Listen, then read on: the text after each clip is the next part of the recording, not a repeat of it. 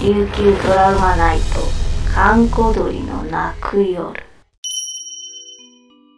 今夜も始まりました、観光鳥の泣く夜、役者の神崎秀俊と、作家の小原武史でお送りします。ホラさん、昨日はあの、はいね、美女に負ける豚の話でしたけど、はいはいはいこういうなんか動物が何かに化けるみたいな話って他にも。えー、まあまあ無数にあるんですけど、うんうんうんあの、前ちょっと話しました、あの、浜ウイの話って覚えてます浜鯉と。赤股っていう蛇が女性になって、あーはいはいはいうんうんまあの男の人を誘惑すると。あドラマに男の人になって、女の人を誘惑して、うんトラマナイトでもなそうでっすたねやつですね。うんうんこの逆の話もあるんですよ。お逆。ええ今今、度、まあ、若い男の人が遠くの村でこう用事を終えて、はいまあ、山道を帰ってる途中うに、ん、あの、開けた場所にうん、いきなりその、こんな場所にふさわしくない、すっごい美人の女の人が、一人で山道に立ってたわけですうよ。ん。不思議だったら、あの、なんていうの普通だったら不思議に思うでしょ。はいはい、まあそうです、で、も、民話の主人公うは、ん話しかけるんですね、こういうのね。ああ、なるほどね。お嬢さん、なんでこんなところで一人でいるんですかうん。いや、月があんまりにも綺麗なもんで、おーあの、いろいろ考えていると、ついこんな場所までやってきてしまったんです。この時点で、うんなんかフラグ立ってますよね。いや、もうあれです。運命の出会いですよ。それ運命の出会いですか運命の出会いですね。で、まあ、男性は一目惚りするわけですよ。はいはい。で、何回も何回もその同じ場所で会うことになるんですが、うんえーとうとうその、男性はこの女性に結婚申し込もうと。おーで、そのためにその、かんざしを持っていて、これをあげようと思ったんですうね。ん。ところが、あのー結婚してくださいって言って、かんざしを差し出しても、は女性はすごい嫌がって逃げてしまったんですよ。い。うん。ところがこの男性はは、いもう、一人でも う、恋心にうん。燃えてますから、はいはいはい。せめてかんざしだけ渡そうと思って追いかけて、うん。女性の髪にかんざしを刺したんです。おそのまま女性は消えていったんですね。お。はいはい。ところがそれからう、ん。女性は姿をぱったりと見せなくなったんですよ。えー。ああ、あれ嫌われたのか、うん。と男性は思ってたんですけど、うん。ある時風の噂で、うん。隣の集落でう、ん。かんざしが刺さって死んでいた赤股が見つかったんです。メメスのはいはいはい。で、見に行ったら、うん自分が挙げたかんざしだったんですよ。あら。それが赤股に突き刺さっておー、その赤股は死んでいましたと。まあそういう話なんですけどね。もうじゃあ、直に頭に刺しちゃった。そういうことですね。で、しかも、かんざしってのはは、い魔除けなんですよ。あそれを、マジムンの頭に刺したから、あ。なんかドラキュラに十字架あげたそうみなたんいそうななんですよ。プロポー ズで。あらららら。普通はね、逆なんですよね。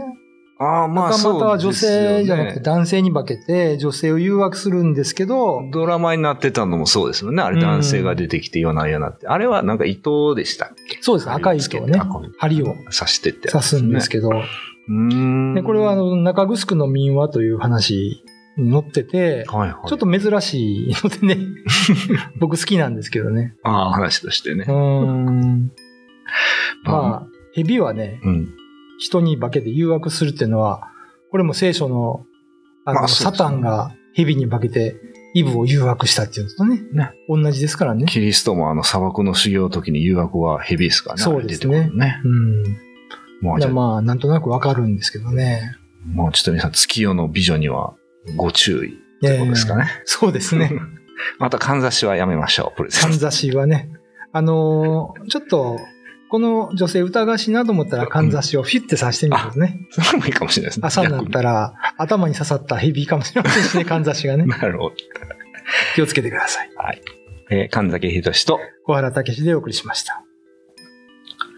で、前ちょっと話しましたけど、うんその、まあ、赤股っていうヘビは、はいはい。毒ないんですよ。うん。で、よくその、罰ゲームで芸能人が赤股に噛まれるとかいうのをよくやってるんですけど、ああ、あれはそうなんですね。赤股なんだ。あヘビってね、はいはい。こう、毒蛇は、こう、二つの毒牙があって、うん。こう、噛み合って、うんここから毒液を中、ね、出すじゃないですか。うんはいはいは赤股はこんな歯なんですよ。グーとグーが重なるあまあ人間に近い、奥歯的な感じ。そうそうそうああはいはとこれだけでは痛くないんですけど、うんコナカまたは噛んだ後い。にうん。左右にギシギシするんです よ。それは、そっちの方が痛くないですか。ですごい出血するらしいですね。ああ、嫌やな。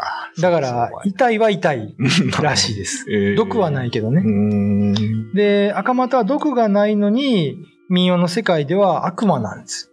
えーで、ハブは毒があるのに、民話の世界では神様なんですね。あーこれはちょっと面白いなと。なんでですかね。ハブ。まあ、毒のある方が力が強い。み、見た目どうなんですか赤股って赤いですかそうでもない。いや、赤股はそんな赤くないかな。ううんな名前の由来は何ですかあ、ちょっと僕そこまでわからない。おーやっぱり毒、危険なものはやっぱ神様にしちゃうんじゃないですか。確かにね。うん、赤股はだから、ハブの話ってそんなないんじゃないですか。赤股の方が民話とか圧倒的に多かったりするっていうのは。ただ、ハブの話はね、ん、あの、ちょっとお、あの、怖い話が多くて、ああ、なるほど。あの、死にハブに噛まれるっていう話があるんですよ。もう死にハブ。あの、ハブがうん向かってくるじゃないですか。はいはいはで、ハブは神様だからい。、ん容易に殺してはいけない。うんで、ある人が畑でハブ見たからう、ん。うん。釜でちょんって首切ったんですよ。おうしたら、あの、毒牙を出したままのハブがおう首だけ飛んできて、おう腕に刺さって、それで死んでしまったという。死にハブに噛まれる。まあそでれ死にハブに噛まれるともう助からないと言われてますね。まあ、それは神様の首は切らない方がいいですよ、うんやっぱりね。まあ、だから、やっぱりそういう、ああ、やっぱ毒があるから、そういうちょっと神様的なことになるんですかね。だおかそら、ら赤くその股はそういう、ええなんていうか、人との交流みたいな話が多いんじゃないですか。関わりますね、なんかね。ね。う、うんん、化かそうとしてくるというかね。あで、多分ね、そのハブはあ、、うん。あの、なんていうの人間の魂を奪うことができるじゃないですか。ああ、なるほどね。はいはい。だから、そういう力があるから、神様っぽく見られてるのかなと。人の生き死にをこう左右するというか、ね。はいはい。赤股はその危険がないから、わりかし、この人との接触の話があるっていう。そうですうね。ん男の、んえっ、と、女性の、蛇が女性っていうのは珍しいってことそうですねそう。大体男性なんですよね。おうーんまあでも、エビもね、オスメスいますからね。ああ、まあそうですよね。うやん。っぱりなんだろう、男性的なのかなニョロニョロ。なんかし、家に忍び込んでくるのが男性っぽいですかああ、そうかもしれない。イメージ的 に。まあ、あの、ドラマの方はそういう話ですもんね。そ夜なう夜そうそうそうな来てみたいな。そう先週話したあの、なんだっけ。手が伸びたのがロープじゃないですけど。え え外から見たら実はひ蛇が絡んでたみたいな話ですけどね。で、あの、昔はその、予売という文化があったから、男性が女性のところに訪ねていくわけですよね。はいはいはい。だから女性は断れないみたいなね。ああ、そうなんちょっとそんな風習があったんですよ。なる田ほどね舎にはね、はいはいはい。もう今これやったら犯罪ですよ。そうですよね。うん。もう。それがもう公然と行われた時代ですから。あー断れないですね、あれは。あれってうねん。だからまえあ、そういう性差別が一般的であった時代の話ですよーうーね。ん。まあ、そういわれる、まあ、蛇っぽいですよね。夜な夜な来て、ウニって入ってるって話よね。うんえーあまあ、その、ちょっとささっきの話戻りますけど、うんうんえー市町村市とか見てると、はい。あの、体長3メートルのハブとかがたまに出てきて、 3メートルな。これは民話じゃないんですよ。目撃談としてね。あ、本当の話というか。うえんーで、それを見て、みんなはその、やっぱりそれ神様だと思うわけです。あー誰も手をつけなはいはいいはいはい。だから主というかね、まあ、そうでしょうね。やっぱうん3メートルのハブがいたら、あの人間よりでかいわけですでかいしからね。まあいろんな意味であんまり近づきたくはないですけどうね。ん。まあ、神様として崇められてるとうんいう感じなんですか。ね。まあでもお酒にもされてますけどね。まあハね、ブ、ハブ酒っていうので。 あと、あとですすね、沖縄の県内で、はい。ジャーという名前がついてる地名、あ、ジじゃャあー、ガル、コジャ、あ、こじゃあ。いろいろね、ありますけど、はいはいはい。あれは全部蛇に関してるという説があるんですよ。あ、じゃあとかもですか。そうそうそうそへう。だから、ハエバルで、その綱引きがあるんですけど、確か。うん。それの元になった民話もやっぱり蛇が出てくるんですね。あ、そうなんですか。うん。あの綱がヘビってことですかじゃあ、じゃあ、じゃあなんですね。うん まあ、あのーちょっと自分のあざめとかをね、うーん。うんあの、田舎の方。は見てみると面白いかもしれませんね。まあ、蛇って古今東西、やっぱりいろんなシンボルティックなもんですもんね。そうですね西洋でも、あれは、西洋はどっちなのやっぱ悪魔の使いか。うなんですかね。んそうですね。誘惑の象徴みたいなのが。誘惑の象徴ですよね。あと、WHO のマークにも蛇いますけどね。実はそれあれね、モーセの杖なんですよ。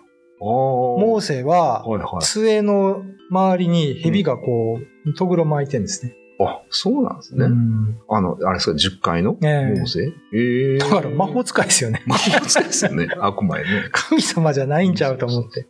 あの人も子孫いっぱい作ってますからね。あ、モーセねモー。セね。うん結構。一夫多妻ですかね一。夫多妻ですからね、あの人もね。まあそういう、あ、そっか。蛇は象象徴でもありますもんね。まあそうですね。うんうん。えー今夜のお相手は神崎仁と。小原武史でお送りしました。 YouTube のチャンネル登録高評価 Twitter のフォローよろしくお願いしますポッドキャストも配信中詳しくは概要欄まで。